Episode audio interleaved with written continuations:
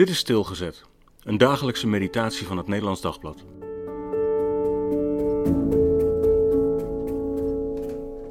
Vrede. 2 Samuel 3 vers 22.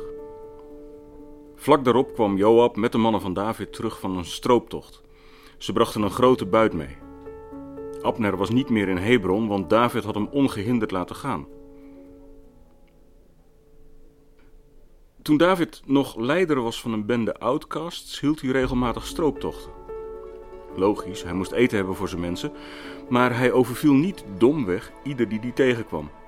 Hij trok naar het zuiden, naar de roofzuchtige nomadenstammen die Israël al zoveel ellende bezorgd hadden. Nu is David inmiddels koning van Juda. Eten stelen hoeft niet meer, maar de strooptochten gaan door. Daarmee houdt hij de vijand in het zuiden in bedwang en hij houdt een getraind leger. Kijk, dan komen ze weer vrolijk terug in Hebron. Alweer een grote buit. Maar jammer, Joab heeft net dat feestmaal met Abner gemist. Want hij zal vrede sluiten toch net zo belangrijk vinden als vijanden verslaan?